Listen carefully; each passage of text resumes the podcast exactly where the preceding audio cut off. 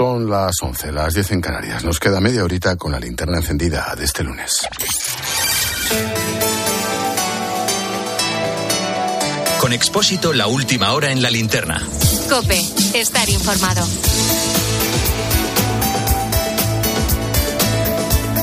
Lo último de esta noche, bueno, hago un paréntesis. Saludamos a los oyentes de Deportes Cope que se incorporan a la linterna. Partido de Liga, lunes, el último día de esta jornada. El Villarreal ha ganado 2-1 al Geta, al Getafe. Digo, que lo último de esta noche es la actualización del balance de delincuentes sexuales beneficiados por la ley del solo sí es sí. Ojo, balance provisional. Según cifras del Poder Judicial, se han reducido casi 650 condenas se han dictado 65, 65 excarcelaciones. Digo que ambas cifras son van a ser mayores, puesto que la Audiencia Provincial de Asturias o el Tribunal Superior de Castilla y León no han entregado sus estadísticas al órgano de gobierno, o sea que van a ser más. Esta noche en Telecinco le han preguntado a Pedro Sánchez por las diferencias con Podemos para reformar la propia ley del gobierno. El presidente dice que confía en llegar a un acuerdo pero hace un llamamiento a los diputados del resto de grupos. Yo creo que lo importante es no perder de vista eh, y, centrar el debate en eh, las víctimas de esas agresiones sexuales. A partir de ahí, yo estoy convencido de que hasta incluso diputados y diputadas eh, de grupos parlamentarios que no votaron a favor de esta ley estarán de acuerdo en hacer esta corrección técnica a una buena ley desde el punto de vista político y desde el punto de vista de los avances en las seguridades de las mujeres en nuestro país. ¿Qué cara tiene? ¿Todavía sigue diciendo que es una buena ley? ¿65 escarcelaciones? Y con eso, a ver, Borrea, que se pone tan estupendo, se pone a hablar de que lo que pretende es defender a las mujeres. 650 condenas rebajadas de abusadores y de violadores. ¡Qué cinismo! En fin, hemos iniciado la semana pendientes de varios sucesos que nos han dejado impactados. El de una mujer de Valencia que ha degollado a su bebé de 11 meses, luego se ha tirado por el balcón. La de un hombre en la Orotava, Tenerife, que se ha suicidado tras asestar varias puñaladas a su pareja, que está muy grave. En Sevilla se sigue investigando el asesinato de una chica de 17 años por el que ha sido detenido la pareja de la víctima. Esta noche la Guardia Civil ha reconstruido el crimen con, con el individuo este. El alcalde del Rubio, es Jesús Guerra. La, autopsia se, se practicará mañana. Esta investigación la está llevando a cabo la unidad orgánica de la Policía Judicial de la Comandancia de Sevilla, que actualmente no descarta ninguna hipótesis. Estamos a la espera, pensamos que en las próximas horas pues, podrían dar la primera, la primera hipótesis, pero ahora mismo no descartan nada. Mañana conoceremos el dato adelantado del IPC de febrero, veremos si continúa la tendencia al alza o si los precios se moderan. Enero cerró en el 5,9 dos décimas más que el mes anterior, y la inflación subyacente se disparó hasta el 7,5%. Lo que más preocupa es el precio de la cesta de la compra, claro. Marta Ruiz. Mañana comprobaremos qué impacto ha tenido en los precios el segundo mes eh, con rebaja del IVA en alimentos básicos y sin bonificación generalizada de los carburantes. En enero hubo alivio, pero muy leve. Los alimentos seguían en máximos con un repunte del 15,5% con respecto al año anterior y los precios en general rompieron con cinco meses consecutivos de rebajas por el encarecimiento de los carburantes, el vestido y el calzado. Así el IPC escaló hasta el 5,9% con una subida, eso sí, de apenas dos décimas. Más preocupante la inflación subyacente, la que quita alimentos frescos y energía, lo más volátil, que quedó en el 7,5%, su nivel más alto desde 1986 y más de dos puntos por encima de la media europea. Es la inflación que muestra ese enquistamiento de los precios. No hay que olvidar, además, que los salarios están subiendo de media un 2,8%, por lo que seguimos perdiendo poder adquisitivo. Y este lunes, Reino Unido y la Unión Europea han desbloqueado por fin el protocolo sobre Irlanda del Norte. El acuerdo llega después de tres años de discrepancias entre ambas partes. También varios amagos de ruptura. Lo que hemos conocido hoy es un documento marco muy complejo que aún están estudiando en Bruselas. Lo dicho, nos vamos hasta la capital comunitaria. Paloma García Vejero, buenas noches. Buenas noches, Ángel. Aquí en Bruselas es noche de lectura con lupa y de silencio prudente. No hay de momento reacciones oficiales, más allá de lo que ha dicho Ursula von der Leyen en Inglaterra o Josep Borrell en Twitter, hablando de bienvenida, de confianza en la cooperación. Pero al mismo tiempo, fuera del micrófono, hay esperanza, ganas de pasar página y mucha cautela Son 200 páginas de acuerdo marco y hasta este mismo lunes, a ultimísima hora de la tarde, los embajadores de los 27 no han tenido acceso a las explicaciones con detalle. En general, la sensación es que la Unión Europea ha hecho una gran concesión al Reino Unido con ese mecanismo llamado freno de Stormont para que Belfast pueda vetar leyes de Bruselas como último recurso. Pero, al mismo tiempo, lo dan por válido si eso permite avanzar y afrontar los problemas inmediatos como la invasión de Ucrania desde la complicidad. La borrasca Juliet sigue dejando temperaturas gélidas en gran parte de España, un frío que ha dejado el termómetro en hasta 10 grados bajo cero. En varios puntos de España se ha tenido de blanco nieve el paisaje, por ejemplo en Barcelona. Hay ahora mismo dos comunidades en alerta naranja, Cataluña y Cantabria. Baleares está en alerta roja por nevadas al nivel del mar que ha provocado cortes de electricidad en varios puntos de Palma de Mallorca. Jorge Olcina es meteorólogo, profesor de la Universidad de Alicante, y nos contaba en esta linterna el tiempo que nos espera durante los próximos días. Nos queda mañana martes, todavía va a ser un día complicado. El miércoles empezará a mejorar lo que es la parte inestable con las nevadas, la lluvia. Bueno, es, es ya digo, donde puede, puede, va a seguir haciendo frío y puede nevar. Ya digo, esta madrugada, mañana martes, hasta primeras horas del miércoles, ¿no? Y luego nos, lo que nos quedará en toda España prácticamente es el residuo de la masa fría. Y quiero terminar con una buena noticia de esta noche. Enseguida vienen los compañeros del partidazo, pero te adelanto que la futbolista del Barça, Alexia Putellas, se ha llevado otra vez el premio de Best de la FIFA por segundo año consecutivo como la mejor jugadora de fútbol. En categoría masculina la ganadora ha sido Leo Messi. Su victoria en el Mundial de Qatar, claro, le ha impulsado a su tercer premio, el mejor.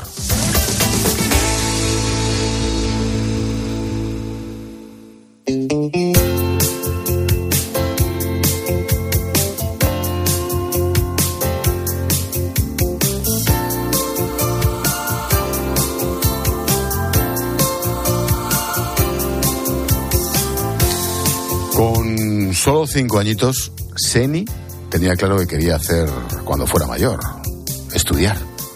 En su país natal, en Guinea, ir a la escuela es algo impensable casi. Solo unos pocos consiguen acceder a una educación básica. Y si hablamos de estudios universitarios, la cifra es aún menor. Lo cierto es que el destino de Seni parecía estar escrito porque la mayoría de su familia se dedica a la agricultura y a la ganadería. Pero él no quiso seguir ese camino se plantó. Marchó a Senegal, allí vivió auténticas batallas para poder estudiar, pero ahora, con 25 años, está ya en tercero de Derecho, en Galicia. Hoy conocemos su vida con Carla Otero y ponemos el lazo a la linterna con nuestra historia bonita del día. ¿Qué tal, Carla? Buenas noches. Buenas noches, Ángel. La historia de Seni es el reflejo de la lucha diaria a la que se enfrentan muchas personas en países subdesarrollados. Para empezar, no pudo acceder al colegio hasta que tuvo más o menos siete años. Y digo más o menos porque nunca ha sabido cuándo nació exactamente. ¿Por qué? Porque no tenía partida de nacimiento. Hay que destacar que Seni es de Guinea, un país con un umbral de pobreza del 60%. Y para poder ir a la escuela tenía que desplazarse hasta Senegal, a unos 35 kilómetros del pueblo donde vivía. Sus padres no estaban muy por la labor, pero finalmente cedieron. Eso sí, con la condición de que cada verano volviera a Guinea para ayudar a su familia con el cultivo. El problema estaba en que para poder estudiar en Senegal tenía que hacer un examen de acceso y para ello tenía que presentar su partida de nacimiento. Cuando llegué para, para hacerle examen y todo, me preguntaron el acta de nacimiento ahí empezó otros problemas. Hablé con un profesor, me dijo que podía ir al tribunal de primera instancia de mis ciudad para hablar con el juez y mirar. Me dijo, vale, pero yo no te puedo dar el acta de nacimiento sin hacer un juicio público. Dijo, bueno, vamos a hacer proporcional. Vale, yo le dije, vale, a mí me da, me da igual, solo me importa estudiar. Ese juicio le dio un acta de nacimiento con el que pudo presentarse al examen y aprobar. Continuó con éxito sus estudios de secundaria y bachillerato y llegó el día de la prueba de acceso a la universidad. No tenía muy claro qué estudiar. Su primera opción fue periodismo. Pero sus profesores le insistían en que se tenía que dedicar a los idiomas. Para que te hagas una idea, Seni habla ocho lenguas distintas. Francés, inglés, español y algunas lenguas africanas. Ocho. El castellano lo, lo aprendí mirando series y, y, estas series lo teníamos con un compañero, que, que un, con un amigo, ¿sabes? En cada, en cada, en cada pueblo hay ricos también. y pues este niño tenía un ordenador donde hay pelis, nos juntábamos todos para mirar una, una, una película y todo. Pero finalmente se decantó por estudiar Derecho y lo atribuye al episodio del juicio que te contaba, con el que obtuvo su partida de nacimiento. Se quedó fascinado y sintió que gracias a ese juicio su vida cambió. Su mayor motivación es que el día de mañana sea él quien ayude a los niños a conseguir una partida de nacimiento para que puedan estudiar puse la elección de ir a estudiar derecho. Esto del juicio era algo que me quería guiar para, para decir que yo tenía que hacer derecho, sobre todo para ayudar a muchísimos niños que, que, están en África, que quieren estudiar a veces, niños muy listos. Entonces me dije, bueno, voy a estudiar derecho, ser abogado Así que finalmente comenzó a estudiar Derecho en Senegal. Fue un año complicado, de cambios. Tuvo que adaptar su rutina completamente. En sus clases había muchos estudiantes, el aula se llenaba enseguida y tenía que levantarse muy, muy pronto para llegar a tiempo y pillar sitio. Éramos 1.800 alumnos en una misma clase. Tenías que levantar tempran muy temprano para, para, correr a coger un sitio es a las 4, te levantas a las cuatro y media, te duchas y pues vas, coges un sitio y te duermes ahí hasta que abren el restaurante para ir eh, desayunar y dejar tu mochila ahí, si no tienes que ir delante con un ladrillo para, para seguir las clases. Y finalmente llegó 2022, la 2020, perdón, la pandemia. Suspendieron sus clases porque te puedes imaginar que allí la universidad no es como aquí, no tenían forma de seguir las clases de forma telemática, así que tuvieron que paralizar el curso. Cuando la situación se calmó y el país volvió poco a poco a la normalidad, intentó venir a España a estudiar. Hizo todos los papeles necesarios para solicitar una beca en la Universidad de La Coruña. Y aunque le daba miedo venir a otro país diferente, con una cultura totalmente distinta, pues fíjate, de Guinea con Acri decidió intentar venir a España. Y conseguimos todo. Sí, llegué el 14 de agosto de 2021 y yo creo a la semana siguiente pues me mandaron la carta de la admisión en la Universidad de Coruña. Tenía miedo venir también, que sabía que aquí había una cultura diferente, clima diferente, eh, la vida no es fácil, la vida es cara. Conseguimos tener el, el visado en la Facultad de Coruña, Así que por fin en 2021 pudo venirse a España, donde ya lleva un año y medio. Para que te hagas una idea de qué significan los estudios para él, durante su primer año en la Universidad de Coruña se matriculó en 10 asignaturas y aprobó 8 de ellas con muy buenas notas. Y yo pensé al inicio que no iba a probar nada, ¿eh? nada, pero hice esfuerzo para ir a la biblioteca a leer mucho y aprobé ocho. Y, y, y en esos ocho había, bueno, asignaturas que al, al, inicio, cuando hablaba el profesor, yo pensaba que me estaba hablando en euskera. Se te oye de fondo decir, muy bien, estabas orgullosísima. sí. ¿eh? Bueno, la verdad es que los estudios le están yendo estupendamente, ya está en tercero, en nada acabará la carrera y su próximo destino será dice que irse a Francia a estudiar un máster. Seni cree que la mejor forma de lograr su objetivo es en Francia, por la estrecha relación con su país y con Senegal.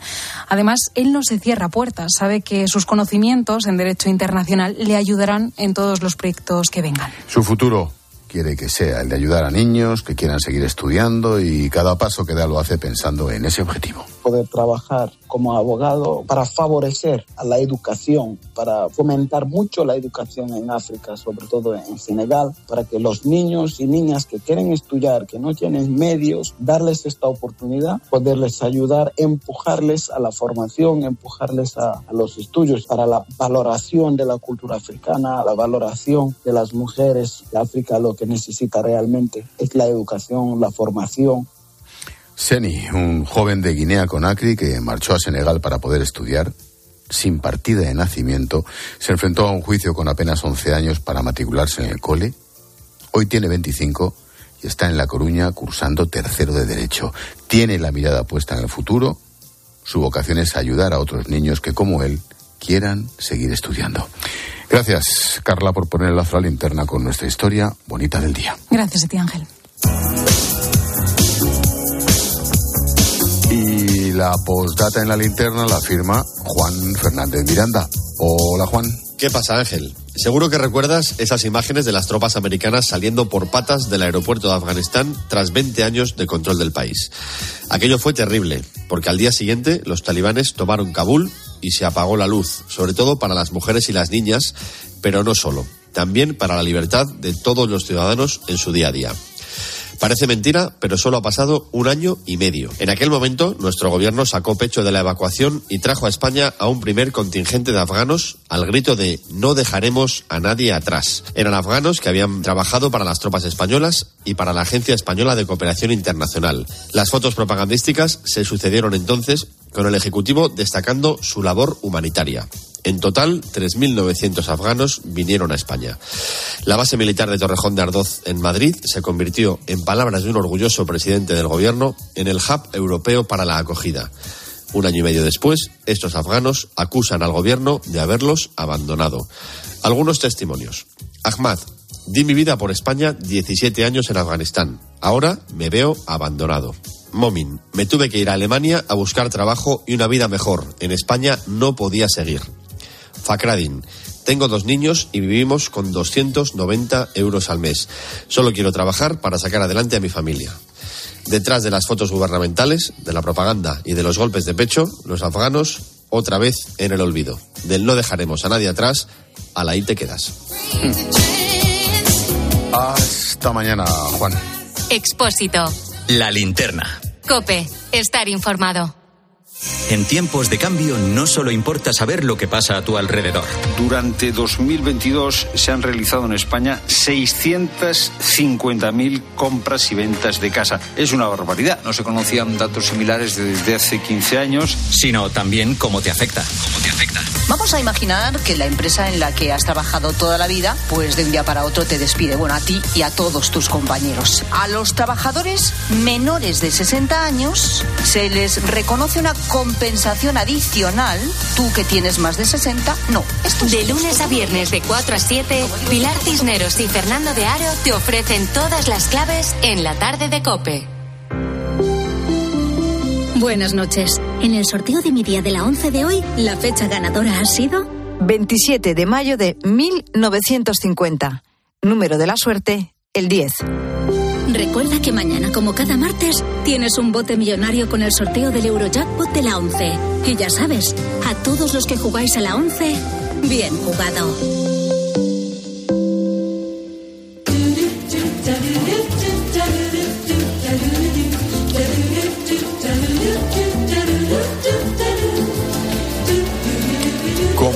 Cada día, te resumimos a través de los sonidos de Cope, las noticias y las voces que han marcado la jornada. Y para ello, Israel Remuñán. ¿Qué pasa, Expósito? ¿Cómo estás? ¿Qué pasa, Isra? Bueno, quiero arrancar con un hombre que nos ha dejado hoy. A los 93 años ha fallecido Juan Muñoz, autor de las sagas del Pirata Garrapata y Fray Perico. Esto eran 20 frailes que vivían en un convento cerquita de Salamanca. Todos llevaban esta pelada, todos llevaban la barba muy blanca, todos vestían un hábito remendado, todos iban en fila uno detrás de otro por los inmensos claustros.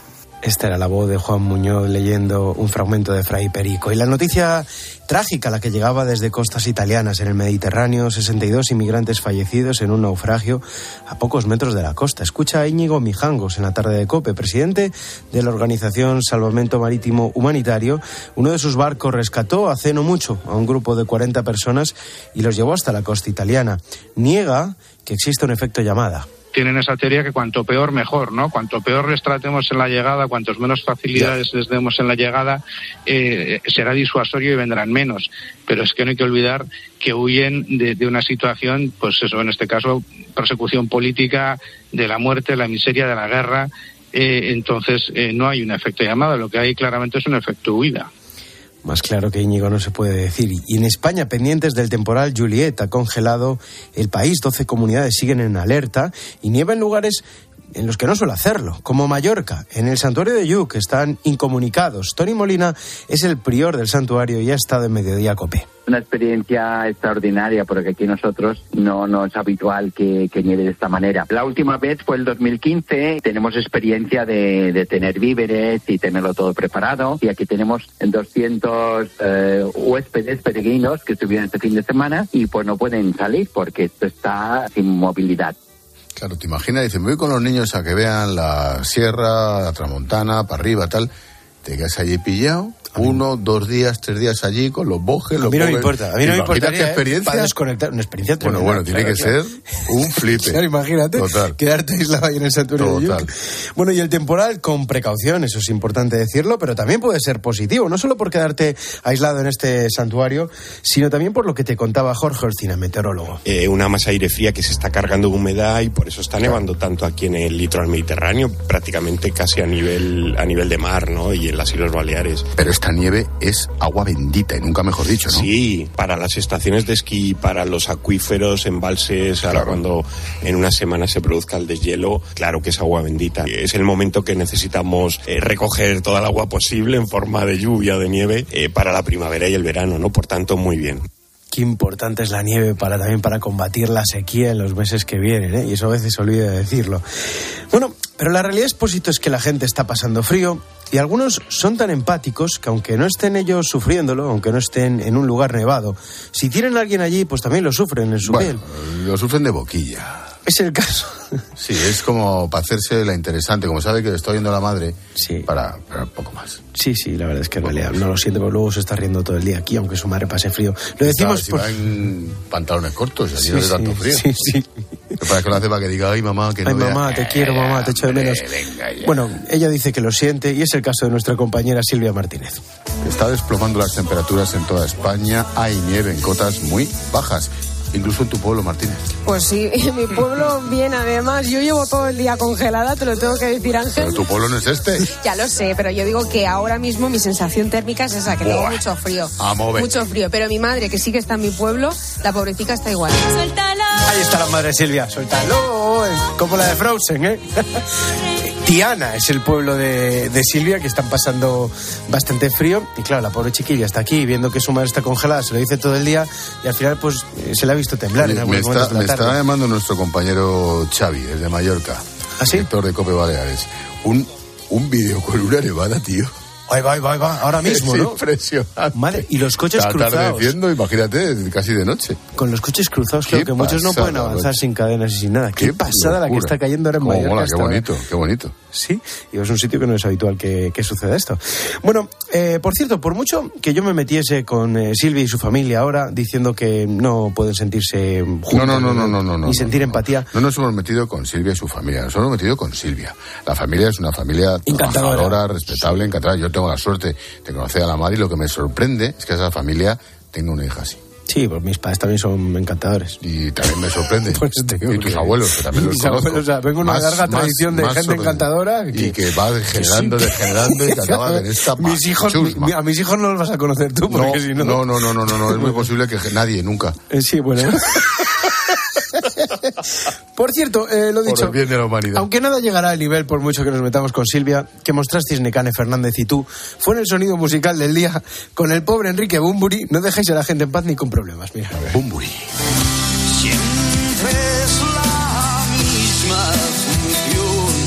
Músico se retiraba de los escenarios hace un año por problemas de garganta y ahora ha dado más detalles de lo que es su dolencia. El músico es intolerante al glicol, una sustancia química que está presente en el humo que se esparce durante los conciertos. Digo yo que no echen humo y que siga cantando, ¿no? Yo también lo he pensado, que no es tan difícil la solución al problema. Algo gracias. hay ahí que se nos escapan. ¿Te puedes creer? Pobre Bumburi. Vamos a ver, vamos a ver, toda mi solidaridad con Bumburi y con su música y tal. Pero si en lo que le molesta es el humo ese que sale para hacer como que está en el espacio, pues que no echen humo. También es verdad. Claro. Es verdad. Gracias, gracias, es tampoco hay que Hasta hay que mucho. Es verdad, es verdad. Tienes toda la razón. Mira, porque Ah. lo quiten y ya está. Pero es que queda muy chulo el humo, ¿eh? Y lo utiliza Ya, mucha gente bueno, cada pues vez queda más. más chulo que cante. Sí, sí. Por cierto, hay cosas que cambian y otras que no. Como que a Leo Messi le den premios. Ha pasado hoy. Sobre cerrado, escuchamos. So the winner, the best player of the world el mejor del mundo, Leo Messi, campeón del mundo, Argentina. Felicidades. Leo Ahí está de manera oficial. Que es un honor para mí volver a estar en, en esta gala y, y poder ser el ganador. Eh, le mando un beso grande a mis hijos que están mirando, Tiago, Mateo, Ciro, los amo y, y vayan a dormir ya. Muchas gracias. Vayan a dormir ya, linda. Era muy tarde para ellos. ya. Vamos, que mañana hay cole, chavales. Sí, venga, vamos, chaval, vamos, ya está vamos, muy bien vamos. aplaudir a papá, pero a dormir ya. Bueno, y mientras esperamos a Juanma Castaño y al partidazo, nos vamos con Sole Jiménez, que hoy cumple 60 años, presuntos implicados.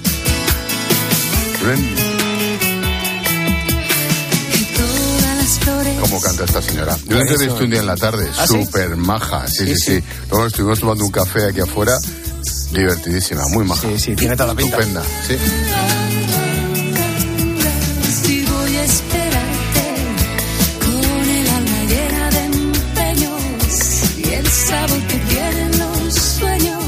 Qué grupazo aquel del Presuntos, Implicados, sí.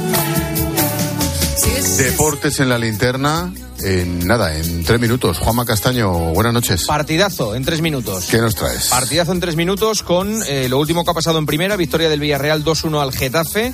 El Getafe se queda en una situación comprometida. Vamos a ver qué pasa con Quique Flores. Y en segunda, Granada 1, Málaga 0. En la noche en la que la FIFA ha entregado sus premios, los premios de BES, que tienen un eh, acento argentino clarísimo. Mejor jugador Messi, mejor entrenador Scaloni, mejor portero el Dibu Martínez.